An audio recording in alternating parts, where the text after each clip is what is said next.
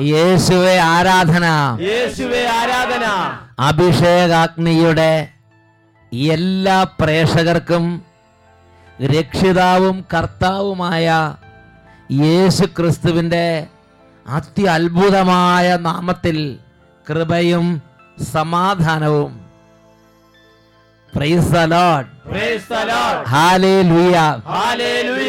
പ്രിയപ്പെട്ട സഹോദരങ്ങളെ നമ്മുടെ ജീവിതത്തിൽ നമ്മുടെ ആഗ്രഹങ്ങൾ കൊണ്ടോ നമ്മുടെ അധ്വാനം കൊണ്ടോ അല്ല ദൈവത്തിന്റെ ദയ കൊണ്ടാണ് ഈ ഒരു വചന ശുശ്രൂഷയിൽ പങ്കുചേരാൻ നമുക്കിപ്പോൾ അവസരം ലഭിച്ചിരിക്കുന്നത്. ദൈവത്തിന്റെ വചന റോമാലേഖനം ഒൻപത് പതിനാറ് പഠിപ്പിക്കുന്നു മനുഷ്യന്റെ ആഗ്രഹമോ പ്രയത്നമോ അല്ല ദൈവത്തിന്റെ ദയയാണ് എല്ലാറ്റിന്റെ അടിസ്ഥാനം. ഇന്ന് നമ്മൾ ഒന്നിച്ചു കൂടിയിരിക്കുന്നത് ദൈവത്തിന്റെ ദയ കൊണ്ട് മാത്രമാണ്. ഈ സമയം ദൈവവചനത്തിന് മുമ്പിൽ ആദരവോടും വലിയ ഹൃദയത്തുറവയോടും എളിമയോടും കൂടെ നമ്മൾ വ്യാപരിക്കണം. ദൈവവചനം കേൾക്കുമ്പോൾ ഒരു ടി വിയിൽ ഒരു സീരിയൽ കാണുന്ന ലാഘവബുദ്ധിയോടെ കാണരുത് മക്കളെ. വലിയ ആദരവോടെ ദൈവവചനത്തെ നമ്മൾ സമീപിക്കണം. ആത്മീയ കാര്യങ്ങളെ അതിന്റെ പവിത്രതയിൽ നമ്മൾ സമീപിക്കണമെന്ന് ദൈവമായ കർത്താവ് ആഗ്രഹിക്കുന്നുണ്ട്. എല്ലാവരും ചേർന്ന് ഉറക്കെ പറഞ്ഞ് ഹല്ലേ ലുയ ഹല്ലേ ലുയ നിരവധി വ്യക്തികൾക്ക് ഒരു ധാരണയുണ്ട്. ടി വിയിൽ വചനം കണ്ടാൽ എന്താണ് പ്രയോജനം? ടി വി വചനം കണ്ടാൽ അങ്ങനെ ഇടപെടും. ഒരു ധ്യാന കേന്ദ്രത്തിൽ പോയി ധ്യാനം കൂടിയാൽ ചിലപ്പോൾ ദൈവം ഇടപെടുകയൊക്കെ ചെയ്യായിരിക്കും. എന്നാൽ ടി വിയിലൂടെ വചനം കേട്ടാൽ ഒരു കാസറ്റിൽ വചനം കേട്ടാൽ അല്ലെങ്കിൽ യൂട്യൂബിൽ നിന്ന് ഒരു വചന പ്രഘോഷണം അങ്ങനെ കേട്ടാൽ ദൈവം ഇടപെടുവോ? പല ആളുകളുടെ ഉള്ളിൽ അത് ഇന്നും മനസ്സിലാകാതിരിക്കുകയാണ്. ഇത് ഒരു അനുഭവം നമുക്ക് ശ്രദ്ധിക്കാം. എന്റെ പേര് റാണി ആന്റണി. ഞാൻ ആലപ്പുഴ ചാത്തനാട് ഇടവകയിൽ നിന്നും വരുന്നു. ഞാൻ ജോലി ചെയ്യുന്നത് അബുദാബിയിലാണ്. രണ്ടായിരത്തി പന്ത്രണ്ട് ജൂലൈ മാസത്തിൽ അവധിക്ക് വന്ന സമയത്ത് എന്റെ തൊണ്ടയിൽ ഒരു മുഴ കാണപ്പെട്ടു. അത് മെഡിക്കൽ ട്രസ്റ്റിൽ എറണാകുളം മെഡിക്കൽ ട്രസ്റ്റിൽ നീഡിൽ ബയോപ്സി എടുത്തപ്പോൾ ഒരു സാധാരണ തൈറോയ്ഡ് മുഴയാണ്. അതിന്റെ ഗ്രോത്ത് വളരെ ചെറിയ രീതിയിലേ ഉണ്ടാവുകയുള്ളൂ. അടുത്ത ലീവിന് വരുമ്പോൾ സർജറി ചെയ്താൽ മതി എന്ന് പറഞ്ഞ് ഞാൻ തിരിച്ചു പോയി അവിടെ ചെന്ന് എനിക്കൊരു നാലു മാസത്തിനകത്ത് തന്നെ എപ്പോഴും പനിയും ചുമയും ഒച്ചയടപ്പൊക്കെ ആയതുകൊണ്ട് ഞാൻ വെറുതെ ഒന്ന് ഡോക്ടറുടെ അടുത്ത് പോയി. അവിടെ ചെന്നപ്പോൾ ഒരു മലയാളി ഡോക്ടർ എന്നോട് പറഞ്ഞു ഒന്ന് സ്കാൻ ചെയ്യാമെന്ന് പറഞ്ഞു. സ്കാൻ ചെയ്തപ്പോൾ ആ ഗ്രോത്ത് ഒത്തിരി പെട്ടെന്ന് തന്നെ വളരുന്നതായിട്ട് കണ്ടു. അപ്പോൾ എന്നോട് പറഞ്ഞു അത് നമുക്ക് ഒരു മുഴയല്ലേ ശരീരത്തിൽ വെച്ചുകൊണ്ടിരിക്കേണ്ട അത് സർജറി ചെയ്യാമെന്ന് പറഞ്ഞു. ഒരു ഇഞ്ചക്ഷൻ പോലും പേടിയായിരുന്നു എനിക്ക്. സർജറി ചെയ്യാനുള്ള ധൈര്യം എന്റെ ബന്ധുക്കളൊക്കെ നാട്ടിലാണ്. എന്നാലും എന്റെ സിസ്റ്ററും ഭർത്താവും മാത്രമേ അവിടെ ഉള്ളായിരുന്നു. എന്നിട്ടും എങ്ങനെയോ ധൈര്യം കിട്ടി. ഞാൻ സർജറിക്ക് വേണ്ടി തയ്യാറായി. ആ സർജറി കഴിഞ്ഞ് ഡിസംബർ മാസത്തിലായിരുന്നു സർജറി. സർജറി കഴിഞ്ഞ് മൂന്നാഴ്ച കഴിഞ്ഞ് ഡോക്ടർ എന്നെ ഹോസ്പിറ്റലിലേക്ക് വിളിപ്പിച്ചു. അത് ക്യാൻസർ ആണെന്ന് പറഞ്ഞു. ആ നിമിഷം ഞാൻ ഒരുപാട് തകർന്നു പോയി. എനിക്ക് മൂന്ന് മക്കളാണുള്ളത്. ഒരു വീട് സ്വന്തമായിട്ടില്ല. എന്റെ കുഞ്ഞുങ്ങളെ ഓർത്ത് ഞാൻ ഒരുപാട് വിഷമിച്ചു. അങ്ങനെ ഡോക്ടർ എന്നോട് പറഞ്ഞു സാരമില്ല വിഷമിക്കണ്ട. ഓരോരുത്തരും ക്യാൻസറിന്റെ അവസാന ഘട്ടത്തിലാണ് രോഗം തിരിച്ചറിയുന്നത്. നീ ഭാഗ്യവതിയാണ്. ദൈവം നിനക്ക് നേരത്തെ ഇതെല്ലാം കണ്ടെത്തി തന്നു എന്ന് പറഞ്ഞു. അതുകൊണ്ട് എത്രയും പെട്ടെന്ന് അടുത്ത ഓപ്പറേഷന് വേണ്ടി പിന്നെ ആ തൈറോയ്ഡ് ഗ്ലാൻഡ് മുഴുവൻ എടുത്ത് കളയണം. അതിനുള്ള ഒരു ഓപ്പറേഷൻ കഴിഞ്ഞതേ ഉള്ളൂ. അടുത്ത ഓപ്പറേഷൻ ആരോഗ്യം പെട്ടെന്ന് വീണ്ടെടുത്തിട്ട് വരാൻ പറഞ്ഞു. അങ്ങനെ അടുത്ത ഓപ്പറേഷനും പെട്ടെന്ന് തന്നെ ചെയ്തു. തിരിച്ച് വീണ്ടും ഞാൻ അബുദാബി ചെന്നപ്പോൾ ചെക്കപ്പിന് ചെന്ന സമയത്ത് ഡോക്ടർ എന്നെ പരിശോധിച്ചിട്ട് അവിടുത്തെ ഒരു ഫേമസ് ഓങ്കോളജിസ്റ്റാണ് എന്നോട് പറഞ്ഞു റാണി ബ്രസ്റ്റിലും ഒരു മുഴ കാണുന്നുണ്ടെന്ന് പറഞ്ഞു. അപ്പോൾ ആ സമയത്താണ് എന്റെ സിസ്റ്ററുടെ ഭർത്താവ് എന്നോട് പറഞ്ഞു പിന്നെ അഭിഷേകാഗ്നി യൂട്യൂബിൽ കാണാൻ പറ്റും. അതിൽ സേവ്യർ ഖാൻ വട്ടായിലച്ചന്റെ പ്രാർത്ഥനയുണ്ട്. റാണി അതെന്നും കേൾക്കണം എന്ന് പറഞ്ഞു. ഇവർക്ക് ശരിക്കും വിദേശ രാജ്യത്തായതുകൊണ്ട് പക്ഷേ നമ്മൾ ശാലോമി കാണുന്നവർ ചില കാണാം അതുകൊണ്ട് യൂട്യൂബിൽ നിന്ന് ഡൗൺലോഡ് ചെയ്ത് കണ്ട് അതിനകത്ത് വട്ടാലിച്ചൻ പ്രാർത്ഥിക്കുന്നുണ്ട്. ആ പ്രാർത്ഥന സംബന്ധിക്കണമെന്നൊരു ഉപദേശം ഇവർക്ക് കിട്ടി. എന്നിട്ട്? അങ്ങനെ ഞാൻ അത് കേൾക്കുമായിരുന്നു. എന്നാലും എനിക്ക് വലിയ വിശ്വാസമൊന്നും എനിക്ക് എനിക്ക് അനുഭവപ്പെട്ടില്ല. ഇത് മാറുമോ എന്നുള്ള സംശയമായിരുന്നു. എന്റെ റൂംമേറ്റ് ഉറങ്ങാൻ വേണ്ടി ഞാൻ നോക്കിയിരുന്നു. ആ, പുള്ളിക്കാരത്തി ഉറങ്ങിയതിന് ശേഷമാണ് ഞാൻ യൂട്യൂബിൽ അഭിഷേകാഗ്നി കേട്ടത്. അന്നത്തെ എനിക്ക് കിട്ടിയതിൽ അന്ന് ഒരു വല്യമ്മയുടെ സാക്ഷ്യമായിരുന്നു. ആ. സാക്ഷ്യം ഒരു ക്യാൻസർ രോഗിയെ അച്ഛൻ പറഞ്ഞിട്ട് വിശ്വാസ പ്രമാണവും എത്രയും ദയുള്ള മാതാവും ചൊല്ലി പ്രാർത്ഥിക്കുന്നതായിരുന്നു. ഞാൻ അന്ന് വരെ വിശ്വാസ പ്രമാണം ചൊല്ലി പ്രാർത്ഥിക്കുന്നത് എങ്ങും കേട്ടിട്ടുണ്ടായിരുന്നില്ല. അപ്പോൾ ഞാനും കരഞ്ഞുകൊണ്ട് തന്നെ ഞാനും അത് പ്രാർത്ഥിച്ചു. വിശ്വാസ പ്രമാണവും എത്രയും തേള മാതാവും ചൊല്ലി പ്രാർത്ഥിച്ചു. ഞാൻ പറഞ്ഞു ഡോക്ടർ എന്നോട് മാമോഗ്രാം ചെയ്യാൻ പിറ്റേ ദിവസം ചെല്ലാൻ പറഞ്ഞിരുന്നു. ഞാൻ പറഞ്ഞു നാളത്തെ ടെസ്റ്റിൽ മാമോഗ്രാം ചെയ്യുമ്പോൾ ആ മുഴ അവിടെ ഇല്ലെങ്കിൽ ഞാൻ സെഹിയോനിൽ വന്ന് സാക്ഷ്യപ്പെടുത്തുമെന്ന് പ്രാർത്ഥിച്ചു. കരഞ്ഞുകൊണ്ട് പ്രാർത്ഥിച്ചു. പിറ്റേ ദിവസം മാമോഗ്രാമിന് ചെന്നു. എന്തായാലും ഭാഗ്യത്തിന് അവിടെ ഒരു പത്തനംതിട്ട എന്നുള്ള ഒരു അസിസ്റ്റന്റ് മലയാളിയായിരുന്നു. മാമോഗ്രാം ടെസ്റ്റ് നടത്തിയ ഉടനെ അവരെന്നോട് പറഞ്ഞു ഡോക്ടർക്ക് തെറ്റുപറ്റിയോ മുഴ കാണുന്നില്ല എന്ന് പറഞ്ഞു.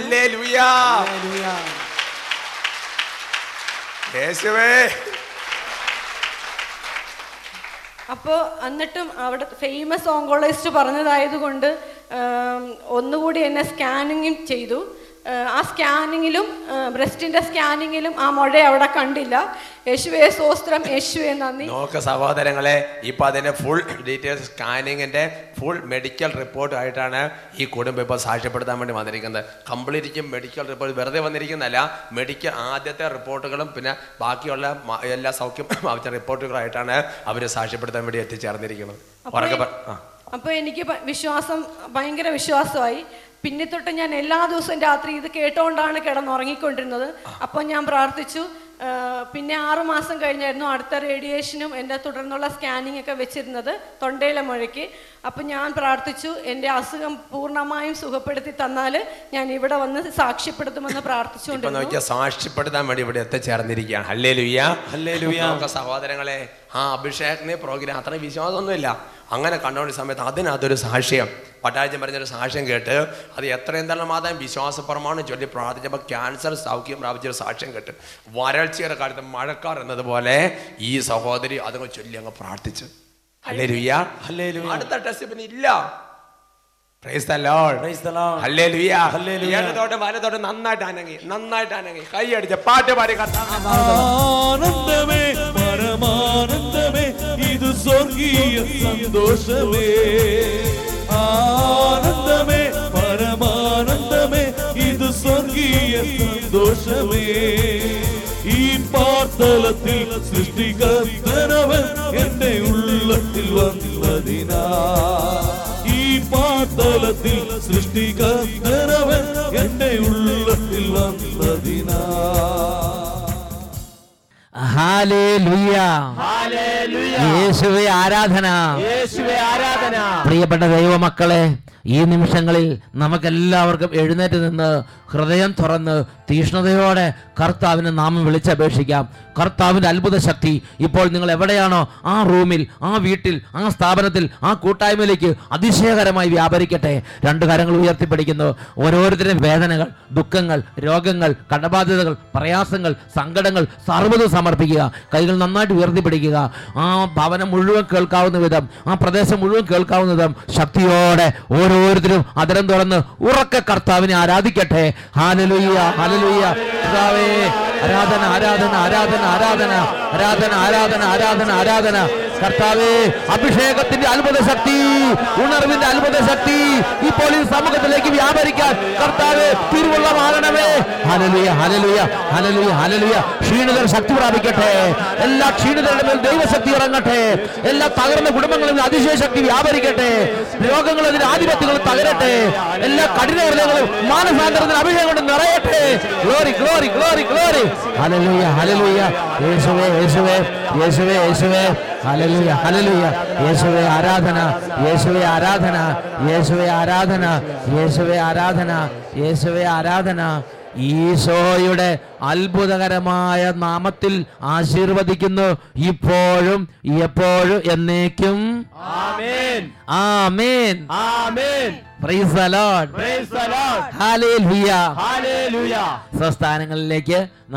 ദ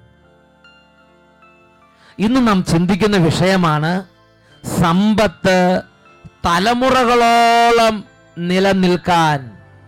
നിയമാവർത്തന പുസ്തകം അഞ്ചാം അധ്യായം പത്താം തിരുലിഖിതം. എന്നെ സ്നേഹിക്കുകയും എന്റെ കൽപ്പനകൾ പാലിക്കുകയും ചെയ്യുന്നവനോട് ആയിരം തലമുറകൾ വരെ ഞാൻ കരുണ കാണിക്കും. പ്രിയപ്പെട്ട സഹോദരങ്ങളെ നമ്മുടെ കർത്താവിന്റെ ഒരു ആഗ്രഹമാണത് തലമുറ തലമുറകളോളം തലമുറകളോളം നീണ്ടു നിൽക്കുന്ന ഐശ്വര്യം തലമുറകളോളം നീണ്ടു നിൽക്കുന്ന അനുഗ്രഹം തലമുറകളോളം നീണ്ടു നിൽക്കുന്ന ഉയർച്ച എനിക്കും നിങ്ങൾക്കും തരണം എന്ന് നമ്മുടെ ദൈവമായ കർത്താവ് ആഗ്രഹിക്കുന്നുണ്ട്. ഉറക്കെ പറയാ ഹാലേ ലുയ്യ ഹാലേ ലുയ്യ ഇന്ന് നിരവധി വ്യക്തികളുടെയും അനേകം കുടുംബങ്ങളുടെയും വലിയ ഒരു പ്രശ്നമാണ് കിട്ടുന്ന സമ്പത്ത് നിലനിൽക്കുന്നില്ല. സമ്പത്ത് കുടുംബത്തിന് പ്രയോജനപ്പെടുന്നില്ല. എല്ലാം തകർന്നു പോവുകയാണ്. ഒക്കെ കടബാധ്യത വരികയാണ്. അല്ലെങ്കിൽ അപ്പനായിട്ട് സമ്പാദിച്ചു മക്കളായിട്ട് നശിപ്പിച്ചു. ഇങ്ങനെ ഒരു നൂറായിരം തരത്തിലുള്ള ദുഃഖങ്ങൾ സമ്പത്തിനോട് ബന്ധപ്പെട്ട് നമ്മുടെ കുടുംബങ്ങളിൽ നമ്മുടെ സഹോദരി സഹോദരന്മാരെ അലട്ടിക്കൊണ്ടിരിക്കുന്നുണ്ട്. ഉറക്കെ പറയാ ഹാലേൽ ഹല്ലേലൂയ ചില ആളുകൾ അതിനെക്കുറിച്ച് പറയുന്നത് എങ്ങനെയാണ്? ഒരു കുന്ന് കഴിഞ്ഞാൽ പിന്നെ ഒരു കുഴി. ഒരു തലമുറയിൽ കുറെ സമ്പത്തുണ്ടായി അടുത്ത തലമുറയിൽ പെരിയ ദാരിദ്ര്യം.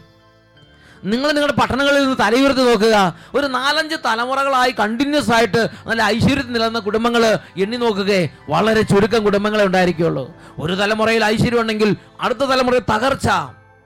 ഒരു തലമുറ ഉയർച്ച വന്നാൽ അടുത്ത തലമുറ താഴ്ച ഒരു കുന്നു കഴിഞ്ഞാൽ ഒരു കുഴിയുന്ന് എന്നിട്ട് ഒരു പഴഞ്ചൊല്ല് ഉണ്ടാക്കി വെച്ചിരിക്കുകയാണ്. ഈ പഴഞ്ചൊല്ല് പ്രിയപ്പെട്ട സഹോദരങ്ങൾ ദൈവവചന പ്രകാരമുള്ള ഒരു സത്യമല്ല. എന്താണ് ഈ കാര്യത്തെക്കുറിച്ച് ദൈവവചനം പഠിപ്പിക്കുന്നത്? ഒരു കുന്നു കഴിഞ്ഞാൽ ഒരു കുഴി എന്നാണ് പഠിപ്പിക്കുന്നത്? ആർക്കാണ് കുഴി? ആരുടെ സമ്പത്താണ് നഷ്ടപ്പെട്ടു പോകുന്നത്? ദൈവത്തിന്റെ വചനം നിയമാവർത്തന പുസ്തകം ഇരുപത്തെട്ടാം അധ്യായം പതിമൂന്നാം തുരുലിഖിതം. ഇന്ന് ഞാൻ നിനക്ക് നൽകുന്ന നിന്റെ ദൈവമായ കർത്താവിന്റെ കൽപ്പനകൾ ശ്രവിച്ച് അവ ശ്രദ്ധാപൂർവം പാലിക്കുമെങ്കിൽ നിനക്ക് അഭിവൃദ്ധി ഉണ്ടാകും. നിനക്ക് ഒരിക്കലും അധോഗതി ഉണ്ടാവുകയില്ല. ഞാൻ ഇന്ന് കൽപ്പിക്കുന്ന ഈ കാര്യങ്ങളിൽ നിന്ന് ഇടം വലം വ്യതിചലിക്കരുത്. അന്യദേവന്മാരെ അനുഗമിക്കുകയോ സേവിക്കുകയോ അരുത്. ദൈവത്തിന്റെ വചനം സകല കാലത്തുമുള്ള സകല തരത്തിലുള്ള അനുഭവങ്ങളിലൂടെ കടന്നു പോകുന്ന മക്കൾക്ക് വേണ്ടി ഒരു നിത്യസത്യം പ്രഖ്യാപിച്ചിരിക്കുകയാണ്. എന്താണത്?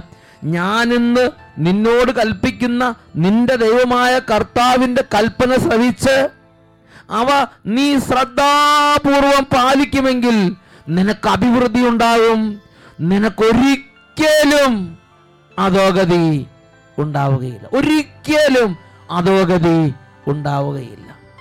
ഒരിക്കലും അധോഗതിയില്ലാത്ത ഉയർച്ച. ഒരിക്കലും ക്ഷയമില്ലാത്ത ഐശ്വര്യം നമ്മുടെ ദൈവം നമുക്ക് തരും എന്ന് പറഞ്ഞിരിക്കുകയാണ്. എന്നാൽ ഇന്ന് നമ്മുടെ കുടുംബങ്ങളുടെ സ്ഥിതി അതാണ് മക്കളെ? കഷ്ടപ്പെടുന്നു ഓടുന്നു ചാടുന്നു മറിയുന്നു എങ്ങനെയെങ്കിലും വാരിക്കൂട്ടുന്നു അതെല്ലാം ഇതാ കാറ്റിനെ പിടിക്കാൻ ഓടിവരെ പോലെ ആകുന്ന സ്ഥിതിയല്ലേ ഉള്ളത്? രണ്ട് ദിനവൃത്താന്തത്തിന്റെ പുസ്തകം ഇരുപത്തിയാറാം അധ്യായത്തിൽ ഒരു ദൈവ പൈതലിന്റെ ചരിത്രമുണ്ട്. ഉസിയ രാജാവ്. അവൻ തന്റെ പതിനാറാമത്തെ വയസ്സിൽ രാജാവായി മാറിയ ഒരു ദൈവ പൈതൽ അവനെ ദൈവവചനം അഭ്യസിപ്പിച്ച സക്കറിയ ഉണ്ടായിരുന്നതോളം കാലം അവൻ കർത്താവിന്റെ വചനത്തെ കണിശമായി അനുസരിച്ചു. അവൻ കർത്താവിന്റെ വചനത്തെ അനുസരിച്ചിടത്തോളം കാലം ദൈവം അവൻ ഐശ്വര്യം നൽകിക്കൊണ്ടേയിരുന്നു.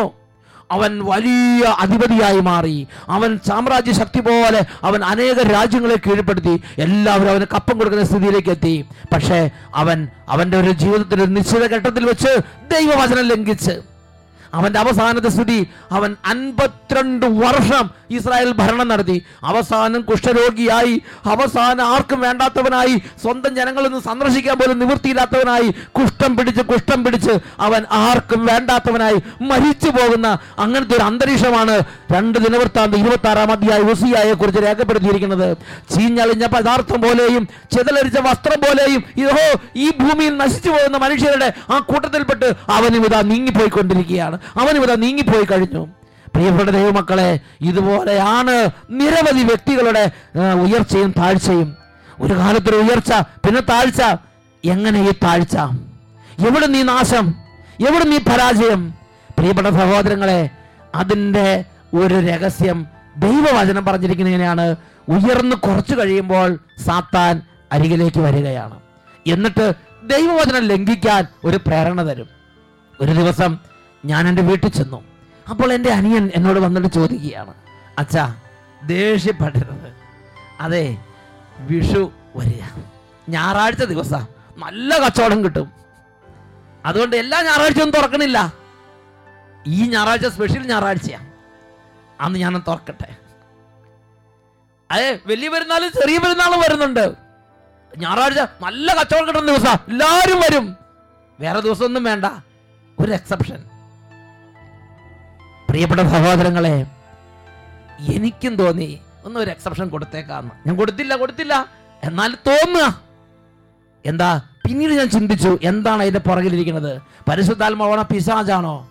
ഇവന് ദൈവം നൽകാനുത് തലമുറ തലമുറകളോളമായി നിലനിൽക്കേണ്ട വലിയ സമ്പത്ത് കൊടുക്കാൻ ദൈവം നിൽക്കുമ്പോ പിശാജ് വരികയാണ്. പിശാജ് വന്നിട്ട് ചെറിയ ചെറിയ ആ ഏസാവിനെ കാണിച്ച പയർവായുധ പോലെ ഓരോന്ന് കാണിച്ചിട്ട് ഏതെങ്കിലും ഒരു വചനം ലംഘിക്കാൻ വേണ്ടി നിർബന്ധിക്കുക സമ്മർദ്ദത്തിലാക്കുക. ഇത് പ്രധാന ദിവസമല്ലേ? ഇതേ ഒരുപാട് പ്രധാനപ്പെട്ട സംഭവം സംഭവമല്ലേ? മറ്റുള്ളവർക്ക് ഉപകാരമല്ലേ? വചനം ലംഘിക്കാൻ വേണ്ടി ഒരു നൂറായിരം നന്മകളുടെ പേര് പറഞ്ഞ് പിശാജ് ചമന്ന പയർവായസവുമായി നിന്റെ അരികിൽ വരും. അത് ആദ്യകാലത്തൊന്നുമില്ല. ഇത്തിരി ലെവലായി കഴിയുമ്പോൾ പിന്നെ സഭയുടെ പ്രബോധനം വിഷയമല്ല ബൈബിളും വിഷയമല്ല ധ്യാനവും വിഷയമല്ല വൈദ്യരും വിഷയമല്ല ആരും പറഞ്ഞ് അപ്പനും അമ്മയുടെ വാക്കുകൾ വിഷയമല്ല. അങ്ങനത്തെ ഒരു പ്രായവും അങ്ങനത്തെ ഒരു സ്ഥിതി വരും മക്കളെ. അന്ന് നീ ഓർക്കണം നിന്റെ ദൈവത്തിന്റെ കൽപ്പന ലംഘിക്കാൻ നിന്നെ പ്രേരിപ്പിക്കുന്നത് നിന്റെ ഭാവി സുരക്ഷിതമാക്കാൻ വേണ്ടി ആഗ്രഹം ദൈവത്തിന്റെ അരീബിയുടെ സ്വരമല്ല. നിന്നെ നശിപ്പിക്കുന്ന പിശാചിന്റെ സ്വരമാണത്. പ്രിയപ്പെട്ട സഹോദരങ്ങളെ അതുകൊണ്ട് നിയമാവർത്തന പുസ്തകത്തിൽ പതിനേഴാം അധ്യായത്തിൽ പതിനെട്ട് മുതൽ ഇരുപത് വരെയുള്ള തിരുലിഖിതങ്ങളിൽ നമ്മുടെ ദൈവം ഒരപ്പൻ മകനോട് എന്നതുപോലെ ക്ഷമാപൂർവം തന്റെ മക്കളുടെ നന്മയ്ക്ക് വേണ്ടി ഇടപെട്ട് സംസാരിക്കുന്ന ഒരു ദൈവവചന ഭാഗമുണ്ട്. നിയമാവർത്തനം പതിനേഴാം അധ്യായം പതിനെട്ട് മുതൽ ഇരുപത് വരെയുള്ള തിരുലിഖിതങ്ങൾ നമ്മുടെ വചനം വായിക്കുന്നത് ഇങ്ങനെയാണ് രാജാവ് സിംഹാസനസ്ഥനായി കഴിയുമ്പോൾ ലേവി പുരോഹിതന്മാരുടെ പക്കൽ സൂക്ഷിക്കപ്പെടുന്ന ഈ നിയമത്തിന്റെ ഒരു പകർപ്പ് പുസ്തക ചുരുളിൽ എഴുതിയെടുക്കണം. നീ ഒരു കുടുംബനാഥനായി കഴിയുമ്പോൾ നീ ഒരു കുടുംബനാഥയായി മാറി കഴിയുമ്പോൾ നീ ഒരു നല്ല ജോലിക്കാരനായി കഴിയുമ്പോൾ നീ ഒരു ഉദ്യോഗസ്ഥനായി കഴിയുമ്പോൾ നീ കല്യാണം കഴിച്ചു കഴിയുമ്പോൾ നീ ഒരു സ്ഥാപനത്തിന്റെ ഉടമയാകുമ്പോൾ നീ വലിയ പ്രസ്ഥാനത്തിന്റെ ലീഡറാകുമ്പോൾ നീ എം എൽ എ ആയി കഴിയുമ്പോൾ എം പി ആയി കഴിയുമ്പോൾ ഭരണകർത്താവാകുമ്പോൾ നീ നേതാവായി കഴിയുമ്പോൾ നീ ഒരു വൈദികനായി കഴിയുമ്പോൾ ഒരു പാസ്റ്ററായി കഴിയുമ്പോൾ ഒരു ഉപദേശിയായി കഴിയുമ്പോൾ നീ ഒരു മദറായി കഴിയുമ്പോൾ നീ ഒരു സ്ഥാനത്താക്കപ്പെടുന്ന സമയത്ത് നീ സ്വന്തം തീരുമാനങ്ങൾ എടുക്കേണ്ട ഒരു സാഹചര്യത്തിലേക്ക് നീ നീക്കപ്പെടുന്ന സമയത്ത് ദൈവം ദൈവത്തിന്റെ മകനോട് മകളോട് പറയുന്നത് നീ ആദ്യം പോയി ലേവി പുരോഹിതന്മാരുടെ പക്കലുള്ള ആ നിയമ പുസ്തകത്തെ ഒന്ന് എഴുതി ഫുള്ളായിട്ട് ഒരു കോപ്പി നിന്റെ കയ്യിലേക്ക് നീ എടുക്കണം. നീ ആദ്യം തന്നെ ഒരു സമ്പൂർണ ബൈബിൾ അങ്ങോട്ട് വാങ്ങിക്കുക. നിന്റെ കയ്യിൽ സ്വന്തമായ ഒരു സമ്പൂർണ ബൈബിൾ ഉണ്ട്. അത് ശ്രദ്ധാപൂർവം വായിച്ച് അതിന്റെ സകല മുക്കും മൂലയും നീ മനസ്സിലാക്കണം. എന്നിട്ട് അതിലെ ഓരോ വാക്കും തെറ്റിക്കാതെ സൂക്ഷിക്കണമെന്ന് ദൈവം നിർദ്ദേശം നൽകിയിരിക്കുകയാണ്. അതാണ് പതിനെട്ട് മുതലുള്ള വാക്യങ്ങൾ. രാജാവ് സിംഹാസനസ്ഥനായി കഴിയുമ്പോൾ ലേവി പുരോഹിതരുടെ പക്കൽ സൂക്ഷിക്കപ്പെടുന്ന ഈ നിയമത്തിന്റെ ഒരു പകർപ്പ് പുസ്തക ചുരുളിൽ എഴുതിയെടുക്കണം. അവൻ അത് സൂക്ഷിക്കണം. എന്ന് പെട്ടെന്ന് എഴുന്നേൽക്കുമ്പോഴും രാത്രിക്കും ഉച്ചയ്ക്കും കാണാവുന്ന വിധം കാണാൻ നല്ല ആ മേശപ്പുറത്ത് വെക്കണം. ഒരു ഓഫീസാണെങ്കിൽ ആ മേശപ്പുറത്ത് സമ്പൂർണ ബൈബിൾ വെക്കുക. പേഴ്സണൽ റൂമിൽ പ്രധാന സ്ഥാനത്ത് സമ്പൂർണ ബൈബിൾ വെക്കുക. പ്രാർത്ഥിക്കുന്ന മുറിയിൽ പ്രധാന സ്ഥാനത്ത് സമ്പൂർണ ബൈബിൾ വെക്കുക. നീ അത് എന്നും നിന്റെ കൂടെ നീ സൂക്ഷിക്കണം. തന്റെ ദൈവമായ കർത്താവിനെ ഭയപ്പെടുകയും ഈ നിയമത്തിലെ എല്ലാ അനുശാസനങ്ങളും ചട്ടങ്ങളും ശ്രദ്ധാപൂർവം പാലിക്കുകയും ചെയ്യാൻ ജീവിതത്തിലെ എല്ലാ ദിവസവും അത് വായിക്കുകയും ചെയ്യണം. എന്നിട്ട് രാവിലെ എടുത്ത് വായിച്ചു നോക്കുക. ജോലിക്ക് പോകുന്നതിന് മുമ്പ് ദൈവവചനം എടുത്ത് വായിച്ചു നോക്കുക. വെറുതെ ഒരു ചടങ്ങല്ല. എന്റെ ദൈവം എന്താണ്? എന്റെ ഈ സ്ഥാനത്ത് ഞാൻ ചെയ്യണമെന്ന് ആഗ്രഹിക്കുന്നതെന്ന് അറിയാൻ നീ ശ്രദ്ധാപൂർവം വചനത്തിലെ ഓരോ ഭാഗങ്ങളും ഓരോ ഭാഗങ്ങളും ആദരപൂർവം വായിച്ച് വായിച്ച് വചനം നിന്റെ ജീവിത പ്രമാണമായി മാറണം. അങ്ങനെ തന്റെ സഹോദരനേക്കാൾ വലിയവനാണ് താനെന്ന് അവൻ വിചാരിക്കുകയോ പ്രമാണങ്ങളിൽ നിന്ന് ഇടം വലം വ്യതിചലിക്കുകയോ ചെയ്യാതിരിക്കട്ടെ. അപ്പോൾ അവനും അവന്റെ പുത്രന്മാരും ദീർഘകാലം ഇസ്രായേലിൽ രാജാവായി ഭരിക്കും. ദീർഘകാലം എന്ന് പറഞ്ഞാൽ ഒരു രാജാവ് കഴിഞ്ഞാൽ മകന്റെ കാലം വരുമ്പോൾ കൊട്ടാര വിപ്ലവം ഉണ്ടായി. അഭയാർത്ഥിയെ പോലെ ഓടുകയോ അല്ലെങ്കിൽ അവന്റെ കഴുത്ത് അവിടെ തൂക്കി പിടിച്ചുകൊണ്ട് നടക്കുകയോ ഒന്നും ചെയ്യാൻ ഇടവരാത്ത വിധം നീ കഴിയുമ്പോൾ നിന്റെ മക്കൾ രാജ്യസ്ഥാനത്ത് വരും. നീ നിന്റെ മക്കൾ കഴിയുമ്പോൾ അവരുടെ മക്കൾ കൊട്ടാരത്തിൽ സിംഹാസനത്തിൽ ഇരിക്കും. അങ്ങനെ നീയും നിന്റെ മക്കളും മക്കളുടെ മക്കളും തലമുറ തലമുറകളായി ഈ സിംഹാസനത്തിൽ ഇരുന്ന് എന്റെ ജനത്തെ ഭരിക്കാൻ നീ ചെയ്യേണ്ടത് നിന്റെ ജീവിതകാലത്ത് നീ ദൈവവചനത്തിൽ നിന്ന് ഇടം വലം വ്യതിചലിക്കരുത്. പ്രിയപ്പെട്ട അപ്പ പ്രിയപ്പെട്ട അമ്മേ നിന്റെ മക്കളും മക്കളുടെ മക്കളും മക്കളുടെ മക്കളും അങ്ങനെ തലമുറ തലമുറകളായി ഐശ്വര്യത്തിലിരിക്കാൻ നിന്നോട് നിന്റെ ദൈവം ഇന്ന് കൽപ്പിക്കുകയാണ്. നീ സമ്പൂർണ ബൈബിൾ വായിക്കണം. എന്നിട്ട് ഈ വചനത്തിലെ ഒരു വചനം പോലും ലംഘിക്കാതിരിക്കാൻ നിന്റെ ഹൃദയത്തിൽ നീ ഒരു ഉത്സാഹം എടുക്കണം. സാഹചര്യങ്ങളിൽ നിന്ന് സമ്മർദ്ദം. നീ മരിക്കുന്നതിന് മുമ്പ് ഈ ബൈബിളിലെ ഓരോ വചനവും ലംഘിക്കാൻ സാത്താൻ ഏതെങ്കിലും വിധത്തിൽ പ്രേരണ ഉണ്ടാക്കും എന്തിനു വേണ്ടിയാ? ഈ കുടുംബത്തിന് നാശം ഉണ്ടാക്കാൻ ദൈവം നിങ്ങൾക്ക് നൽകുന്ന ഈ സമ്പത്ത് ഈ തലമുറ അല്ലെങ്കിൽ നിങ്ങളുടെ അവസാനം നിങ്ങളുടെ ജീവിതത്തിന്റെ അവസാനത്തിലെങ്കിലും നശിക്കണം. അല്ലെങ്കിൽ നിങ്ങളുടെ മക്കളുടെ കാലത്തെങ്കിലും നശിക്കണം. അങ്ങനെ നശിപ്പിക്കുന്ന കൊല്ലാനും മോഷ്ടിക്കാൻ വരുന്ന പിശാജാണ് വചനം ലംഘിക്കാൻ. എന്നെയും നിങ്ങളെയും നിർബന്ധിക്കുന്നതെന്ന് മനസ്സിലാക്കണം. നീയും നിനക്ക് ശേഷം നിന്റെ മക്കളും നിന്റെ മക്കൾക്ക് ശേഷം മക്കളുടെ മക്കളും അങ്ങനെ തലമുറ തലമുറകളായി സ്ഥിരമായി ഐശ്വര്യം ആസ്വദിക്കാൻ ഇന്ന് നിനക്ക് പാപം ചെയ്യാൻ അവസരമുള്ള ഈ സമയത്ത് നീ പാപം ചെയ്യാതിരിക്കണം. പ്രഭാഷകന്റെ പുസ്തകം മുപ്പത്തി ഒന്നാം അധ്യായത്തിലെ പത്താമത്തെ തിരുലിഖിതം. പാപം ചെയ്യാൻ കഴിവുണ്ടായിട്ടും അത് ചെയ്യാതിരിക്കുകയും തിന്മ പ്രവർത്തിക്കാൻ സാധ്യതയുണ്ടായിട്ടും അത് ചെയ്യാത്തവനും ആരുണ്ട്? അവന്റെ ഐശ്വര്യം സ്ഥിരമായിരിക്കും. പ്രിയപ്പെട്ട സഹോദരങ്ങളെ ഇന്നൊരു പക്ഷേ നീ വലിയ സ്ഥാനത്താണ്. നിനക്ക് നീ പറഞ്ഞ ആരും നിന്നെ ചോദ്യം ചെയ്യില്ല. അല്ലെങ്കിൽ നീ ചെയ്താൽ സാരമില്ലെന്ന് വിചാരിക്കും. അങ്ങനത്തെ ഒരു സ്ഥിതിയിലാണെങ്കിൽ പോലും ശരി ചെയ്യരുത് ചെയ്യരുത്. ദൈവവചനം നിരോധിച്ചിട്ടുള്ള ഒരു വഴിയിലൂടെ നടക്കരുത്. നീ മറ്റുള്ളവരെ പ്രീതിപ്പെടുത്താൻ വേണ്ടി ഒരു ഫംഗ്ഷൻ ചെല്ലുമ്പോൾ പാർട്ടിക്ക് ചെല്ലുമ്പോൾ ലേശം കുടിച്ചേക്കാം. അല്ലെങ്കിൽ ലേശം കമ്പനി കൂടിയേക്കാം. എല്ലാവരും വേണ്ടേ? എല്ലാവരും വേണ്ടേ? ഭയങ്കര വിശുദ്ധനായി ജീവിച്ചാൽ മതിയോ? ഇങ്ങനത്തെ ബോസ്ക് ചിന്തകളിൽപ്പെട്ട് സാത്താൻ ഒരുക്കുന്ന കെണിയിൽ പോയി നീ കുടുങ്ങരുത്.